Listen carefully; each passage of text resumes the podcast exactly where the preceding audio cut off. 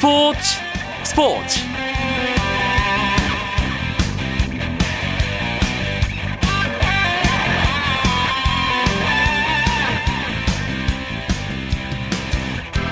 안녕하십니까. 금요일 밤 스포츠 스포츠. 아나운서 이광용입니다.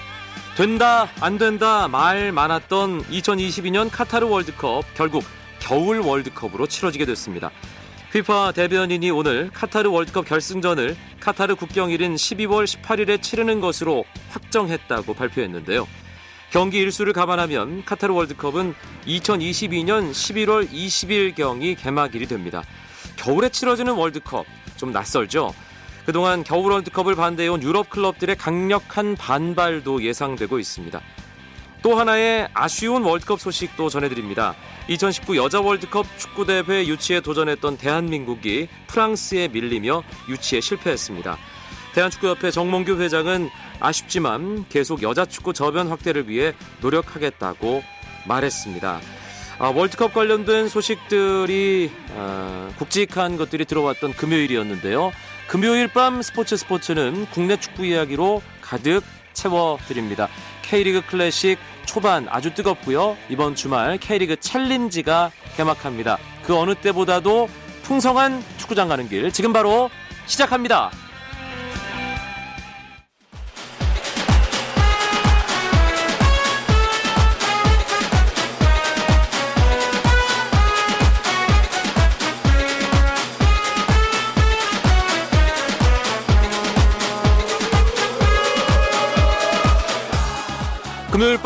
함께하는 재미있는 축구 이야기 축구장 가는 길 이야기 손님 두 분 소개합니다. 월간 포포투의 배진경 기자 어서 오세요. 안녕하세요. 스포츠조선의 이건 기자도 함께합니다. 네, 안녕하세요. 금요일입니다. 아, 이제 축구 팬들이 조금씩 조금씩 아, 예열하는 그런 날이라고 할 수 있을 것 같은데 아, 이번 한 주 동안에 국내 축구계 뉴스가 상당히 많았습니다. 일단 슈틸리케오 4기 명단이 발표됐죠. 이건 기자가 포함된 선수들 짚어주시죠. 네, 어, 23명 이제 우즈베키스탄과 그리고 또 뉴질랜드를 상대로 하는 경기에 23명이 이제 소집이 됐습니다. 어, 골키퍼는 2명입니다. 어, 김진현 선수 그리고 또 김승규 선수가 소집이 됐고요. 그다음에 이제 수비수로 이제 중앙과 측면을 나눠서 이제 말씀을 드리자면 원래 중앙에 장현수 선수가 소집이 됐는데 오늘 발가락 골절 때문에 이제 그 소집을 취소하고 대신에 울산 현대에서 뛰고 있는 그 정동호 선수를 발탁을 했습니다. 네. 이제 정동호 선수는 이제 측면으로 왼쪽 가게 측면 되겠죠. 수비수잖아요. 네네네. 예. 그- 그쪽으로 가게 되고 그 외에 이제 김영권 선수 그리고 또 곽태희 선수. 김기 선수, 그다음에 김주영 선수가 중앙에 그 중앙 수비수로 서게 되고요. 이제 측면 수비수 나머지 보면 아까 말씀드린 정동호 선수가 있고 또 김창수 선수, 김진수 선수, 그리고 윤석영 선수가 있고 특별 케이스로 이제 차두리 선수가 이제 은퇴식을 위해서 이제 은퇴 경기죠. 은퇴 경기를 위해서 이제 선발이 됐습니다. 허리를 또 중앙과 측면으로 나누게 되면요. 뭐 기성용 선수 당연히 들어가고요. 한국영 선수, 박주호 선수, 구자철 선수가 선발된 가운데 전북의 이재성 선수와 수원의 김은선 선수가 새롭게 중앙 미드필더로 이제 그 얼굴을 내밀었고요. 네. 측면에는 뭐 손흥민 선수, 또 한경원 선수, 전북의 한경원 선수 그리고 또 남태희 선수가 있고 위건에서 이- 최근에 이제 그 주전 자리를 확보한 김보경 선수가 어 뭐 다시 발탁이 됐고요. 어 최전방 스트라이커에는 이정엽 선수가 나온 가운데 지동원 선수가 이번에 또다시 슈틸리케 감독의 어, 부름을 받게 됐습니다. 지동원 선수가 이제 슈틸리케 감독 취임 이후 처음으로 대표팀 명단에 올랐는데 상당히 눈에 띄는 선수들이 있어요, 배진경 기자. 네, 아시안컵과 비교를 해서 보면은 여섯 명이 새로 합류를 한 선수들인데요. 사실 아주 새롭다기보다는 그동안 슈틸리케 감독의 관심권에는 있었지만 이런저런 이유로 그 대표팀에 합류를 하지 못했던 선수들 선수들이라고 볼 수 있겠습니다. 일단 김기희 선수와 윤석영 선수 같은 경우는 각각 그 아시안컵 기간에 어, 군사훈련과 발, 저기 부상으로 대표팀에 합류를 할 수 없는 상황이었고요. 네. 그리고 어, 김은선 선수와 이재성 선수는 작년 말에 제주도에서 가졌던 전지훈련 그 소집훈련 기간에 또 감독이 눈여겨봤던 선수들이고요. 근데 어, 올 시즌 K리그에서도 좋은 활약을 이어가고 있기 때문에 감독이 직접 보겠다라는 의지가 있는 것이고요. 그리고 지동원 선수와 김보경 선수 같은 경우는 2014년 월드컵 이후로 대표팀이랑 인연이 없었는데 그 소속팀을 옮겼죠. 그 이적을 한 후에 계속해서 출, 출전을 하고 또 좋은 경기들을 보여주니까 아, 실전 감각이 좀 올라왔다. 이 정도면 뽑을 만한 근거가 된다고 해서 직접 불러서 감독의 눈으로 확인을 해보겠다는 그런 의지가 보이고 있습니다. 아시안컵에 출전하지 않았던 선수들 가운데 눈에 띄는 선수들 배진경 배진경 기자가 짚어주셨는데 이 선수가 왜 빠졌을까 싶은 이름들도 좀 있습니다. 이근호 선수 명, 이름이 없고요. 또 이동국 선수도 K리그 초반부터 뭐 골을 많이 기록하고 있는데 명단에 안 들어갔습니다. 이건 기자.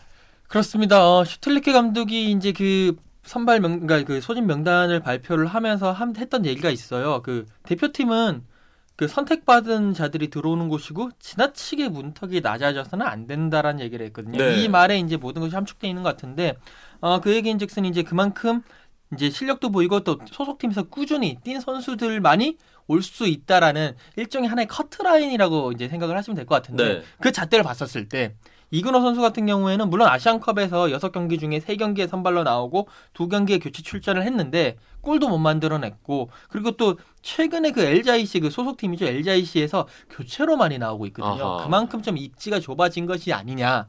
그러니까 뭐 그렇기 때문에 냉정하게 평가해서 예, 탈락을 시킨 것 같고 뭐 이동국 선수도 그렇고 김신욱 선수도 그렇고 승선이 어떻게 보면 유력했는데 어, 뭐 이동국 선수에 대해서 슈텔리케 감독은 어, 도대체 몇 분이나 뛰었느냐 라고 얘기를 했거든요. 그만큼 이제 소속팀에서의 활약이 중요하다는 걸 얘기를 했는데 재밌는 것은 이날 그때 발표했던 날 이제 뭐 몇 분이나 뛰었느냐라고 얘기를 했고 이동국 선수는 그날 저녁에 있었던 아시아 챔피언스 리그에서 두 골을 몰아치면서 뭔가 조금 자기 자신을 이제 좀 내비치었던 그런 좀 재미난 이야기가 있죠. 예, 슈틸리케호 사기 상대가 강팀들은 아닙니다. 우즈베키스탄, 뉴질랜드 우리가 충분히 이길 수 있는 팀들이라는 생각이 드는데 전력 어떻게 평가하세요, 배진경 기자? 아, 큰 틀에서 보면은 사실 그 이번에 감독이 선발한 명단에서 납득이 되지 않는 선수는 없습니다. 네, 근데 이제 그 보시면은 우리 국내 리그나 해외 리그나 보시면은 프로 팀에서도 성적이 좋고 팀이 계속 잘하고 있으면 멤버를 크게는 교체를 안 하거든요. 조, 좋은 그렇죠. 경기력을 내고 예. 있는 선수들로 이제 계속 가고 있는데 이번에도 마찬가지로 감독이 큰 틀에서의 변화를 주지는 않지만 하지만 이제 대체 자원이 필요한 포지션들이 있습니다. 뭐 예를 들어서 차두리 선수 은퇴 히- 이후에 공백이 예상되는 그 오른쪽 풀백 자리라든가 그다음에 몇몇 그 약점으로 어, 드러났던 어떤 뭐 문제라든가 이런 부분에서 뭐 대체 자원이라든가 보완해줄 만한 선수들에 대한 점검은 끊임없이 이루어져야 되기 때문에 음, 그런 선수들을 한번 점검을 해보고 싶어하는 어, 그런 평가전들이 되겠고요. 감독 스스로도 선수들에게 계속해서 꾸준한 경기력, 그다음에 그, 그 자리에서의 경쟁력을 유지하기를 네. 요구를 하고 있습니다. 그 차원에서 보시면은 좀 어, 관심 있게 보실 만한 경기들이 될 것 같습니다. 알겠습니다. 다음 주 금요일에 우즈베키스탄전 그리고 3월 31일인가요? 예, 3월의 마지막 날 뉴질랜드와의 경기 서울 월드컵 경기장에서 차두리 선수의 은퇴 경기로 또 치러집니다.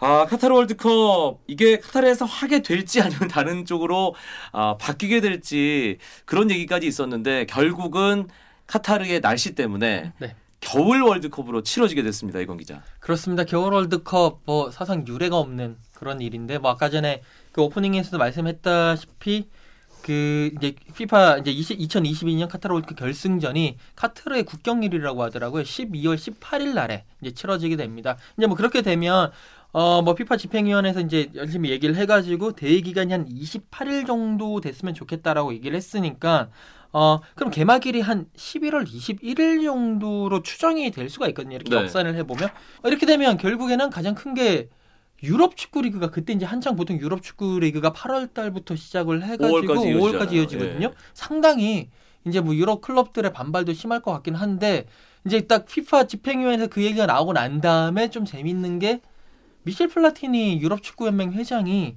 아 우리는 그것을 이렇게 반긴다 괜찮다 라면서 뭔가 좀 블라터 회장 쪽 피파 쪽에 손을 들어주는 제스처를 취했거든요.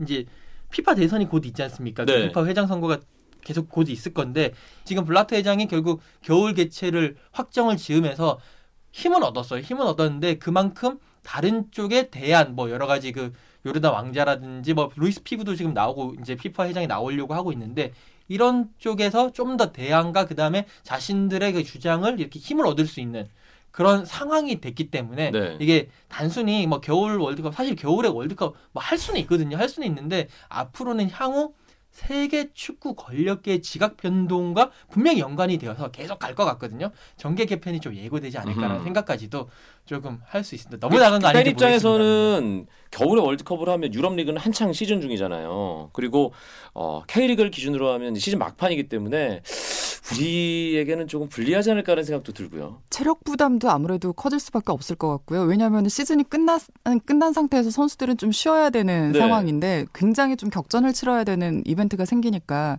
그때까지 체력 관리에 문제도 있을 것 같고 결국 겨울 월드컵이라는 거는 카타르라는 그 굉장히 더운 나라에서 현지에서 경기를 관람하는 팬들에게 좀 좋은 상황이 아닌가. 음. 사실 뭐 사람- 취재를 예. 가거나 중계 방송을 가는 저희들 입장에서도 6월에 카타르 낮 기온 50도 되는데 예, 40도 50도 가서 어떻게 지내야 하나라는 그 물론 한 7년 후의 일입니다만 저는 안 막연한 갈 겁니다.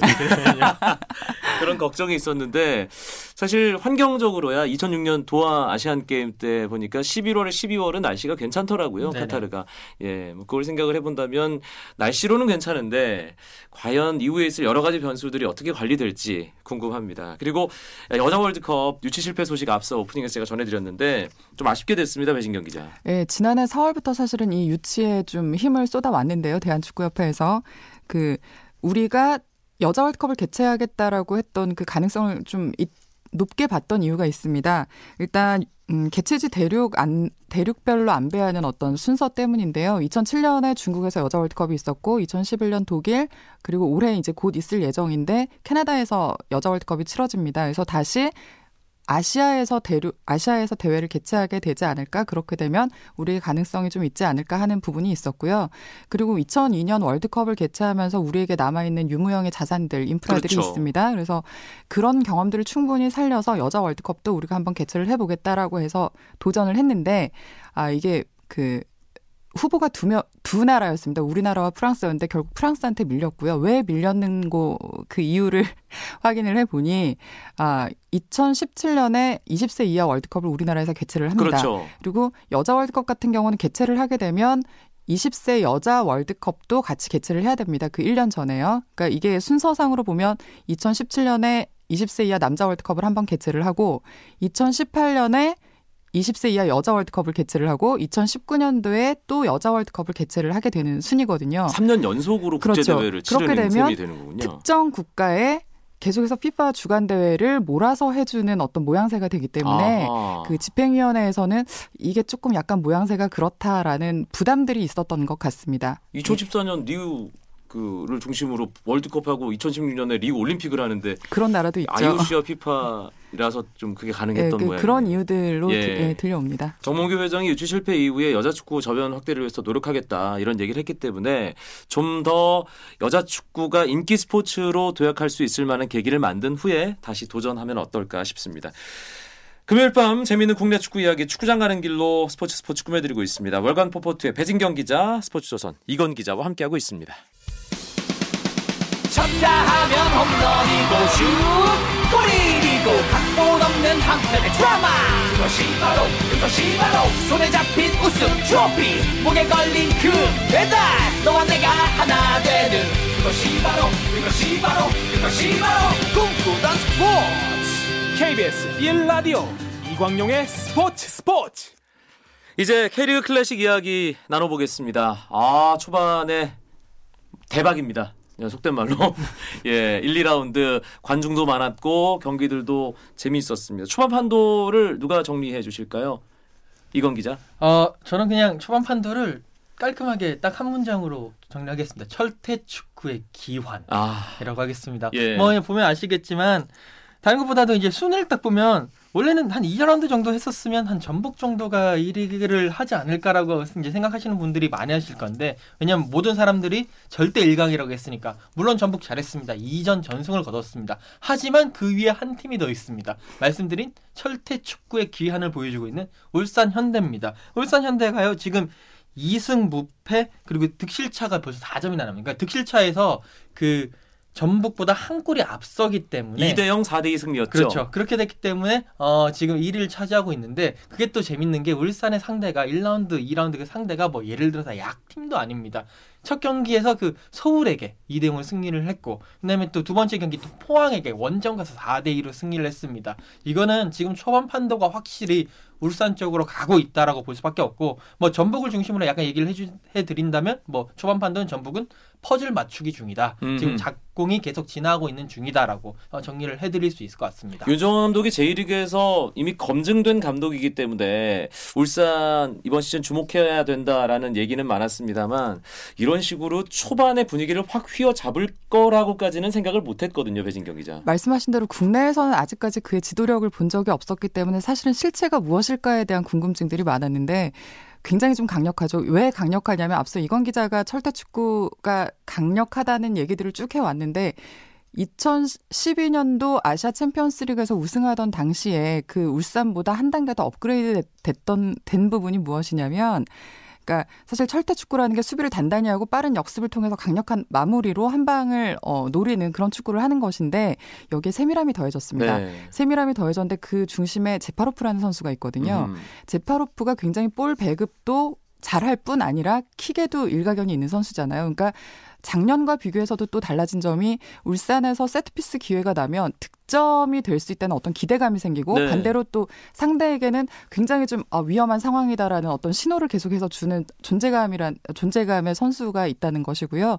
또 김신웅만으로 대변되던 전반에 전방에 양동현이라는 선수가 같이 지금 좀 팀을 끌고 가는 굉장히 그 경쟁 구도가 큰- 시너지를 네, 네. 창출하는 것 같아요. 네, 네. 그런 축으로 지금 서 있어서 그 그냥 강력하기만 한 것이 아니라 세밀하게도 되고 굉장히 다양한 패턴의 공격들이 나오고 있다는 점 그리고 굉장히 빠릅니다. 어허. 그 점이 아, 이번 시즌 울산을 울산 축구를 상대하는 팀들은 굉장히 좀 긴장하게 만드는 그런 요인들인 것 같습니다. 그 울산이 3라운드 홈에서 전남을 만나는데 여기서도 그 철퇴가 어마어마한 위력을 발휘한다면 저희가 다음 주에 윤정원 감독을 한번 이 화요 초대석에 아, 모셔야겠다는 생각을 아, 또 한번 해보게 되고요. 울산 전남전 포함해서 토요일에 세 경기 있죠, 이건 기자. 네, 울산이 이제 홈에서 전남을 불러드립니다. 뭐 울산이 과연 이 상승세를 계속 이어갈 것인가? 아니면 전남이 아직까지 일승이 없거든요. 이무승부죠. 이무승부죠. 어 이제 무캐기가 축구 팬들 사이에서 무승부를 많이 하면 무캐기를 한다는 얘기가 무재배. 있는데 무재배를 한다는 예. 얘기는 더 이상 무를 이제 재배하지 않고 승점 3점 가져갈 것인가 반전의 발판을 마련할 것인가가 이제 어 조금 관전 포인트라고 할 수 있고요. 그다음에 또 부산과 광주가 붙습니다. 어 과연 이제 수비의 그 방점을 찍고 있는 부산이 광주가 아무래도 어, 전력이 한 단계 낮을 수밖에 없는데 이 광주를 상대로 과연 공격에서도 자신들의 모습을 보여줄 것인가 그걸 볼 수 있고 또 광주 입장에서는요 어, 대전을 이기면서 상승세를 탔는데 이때 조금 더 드라이브를 걸어서 상승세를 계속 이어간다면 이제는 강등권 탈출해서 노는 것이 아니라 좀 더 중위권까지 올라갈 수 있는 그런 이제 하나의 뭐 발판을 마련할 수 있을 네. 것인가 그걸 이제 볼 수가 있고요. 제주와 대전이 맞붙는데 지금 대전이 챌린지 최강자였는데 클래식에서는 이제 힘을 못 쓰고 있습니다. 심지어 광주와의 어떤 승격팀 맞대결에서도 패했잖아요. 네, 그렇기 때문에 지금 대전의 생존을 위해서 지금 제주를 어떻게든 잡아야 되는데 과연 잡을 수 있을 것인가 없을 것인가에 대해서 상당히 이게 하나의 관전 포인트라고 보실 수가 있겠습니다. 일요일에도 세 경기가 있습니다. 가장 관심이 가는 매치업은 90년대 한국 축구를 주름 잡았던 최고의 스트라이커들이 감독으로 있는 어, 황선홍 감독의 포항과 최용수 감독의 서울 스틸야드 맞대결입니다. 배진경 기자. 네, 2시에 경기가 있는데요. 이 두 팀이 지난해 특히 또 악연입니다. 그 FA컵 16강전, 아시아 챔피언스리그 8강전에서 두 팀이 맞붙었는데 토너먼트 이본 경기에서는 양 팀 다 0대 0이었는데 승부차기 들어가서 두 경 두 대회에서 모두 포항이 패했습니다. 네. 그래서 황선홍 감독이 한 골도 내주지 않았는데 우리가 타이틀 다 뺏겼다. 그래서 최용수 감독을 보면 열받는다라고 말, 말을 했었었고요. 그리고 또 리그 마지막 경기에서 또 3위를 두고서 경쟁을 벌였는데 또 포항이 패했죠. 그래서 굉장히 지금 어, 그 홈에서 서력을 노리고 황선홍 있습니다. 감독이 네. 미디어 데이에서도 대놓고 벼르더라고요. 네, 네. 예, 서울에 예, 대해서는. 그래서 서울이 초반에 챔피언스리그 일정과 병행을 해서 좀 힘든 상황에서 만나게 돼서 굉장히 좀 반기고 있고요. 어, 이번에 홈에서 다시 맞대결을 하는 만큼 어, 반드시 서록하겠다는 그런 의지를 보이고 있습니다. 챔피언스 리그에서 좋은 모습을 보이고 있는 팀이죠. 성남 FC. 네. 어, 리그에서보다 챔피언스 리그에서 잘하는 느낌도 드는데 수원과의 탄천 홈 경기가 있습니다. 그렇습니다. 어, 뭐 성남과 수원 가까운 곳에 있기도 하고 이 이제 이 경기를 두고 축구 팬들 사이에서는 뭐 조류 더비라는 얘기가 있어요. 그러니까 뭐 예. 성남은 이제 그 까치가 이제 저거 그렇죠. 그 뭐죠 마스코트 그 엠블럼의 까치가 있고 또 또 수원은 또 블루윙스 아니겠습니까? 이런 푸른 날개의 대결인데 아, 양 팀이 이제 그 주중에 있었던 어, 아시아 챔피언스 리그에서는 약간 뭐 희비까지는 아니지만 약간 엇갈렸습니다 결과가 성남은 그 광저우 푸리 원정을 가서 1대 0으로 승리를 했었는데 그 상승세를 이어갈 수 있을 것인가에 대해서 상당히 조금 많은 사람들이 의구심을 가지고 있고 특히나 황의조 선수에 대한 어, 여러 가지 재밌는 얘기들이 있어요. 황의조 선수가 지금 아시아 챔피언스 리그에서는 어, 상당히 지금 두 골을 넣으면서 좋은 모습을 보이고 있는데 K리그에서는 지금 두 시즌 동안에 두 시즌 다 합쳐서 여섯 골밖에 못 네. 넣었었거든요. 근데 지금 올 시즌 한 골도 못 넣었는데 과연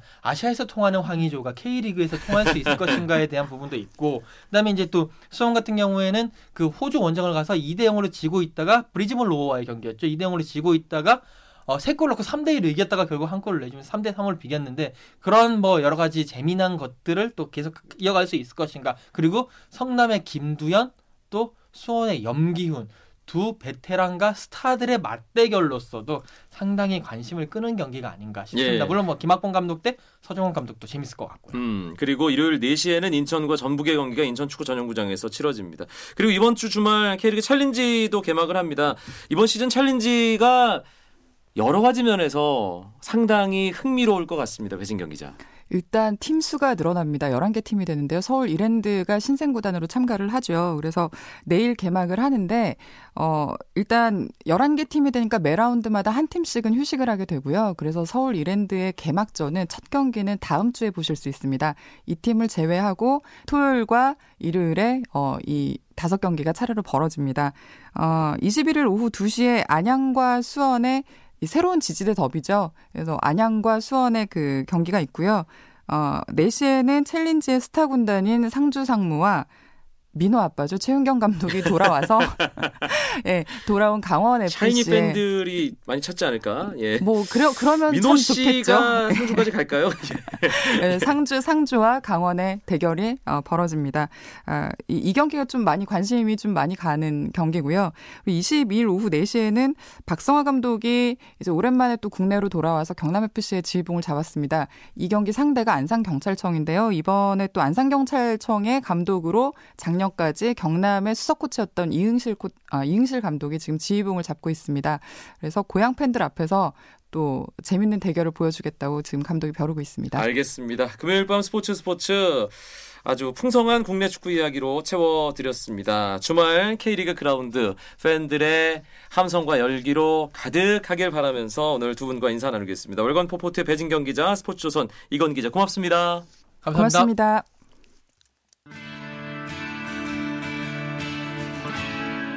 오늘은 여기까지입니다. 주말 스포츠 스포츠는 9시 20분부터 오승원 아나운서와 함께 하실 수 있고요. 저는 월요일 밤에 다시 뵙죠. 아나운서 이광용이었습니다. 고맙습니다. 스포츠 스포츠.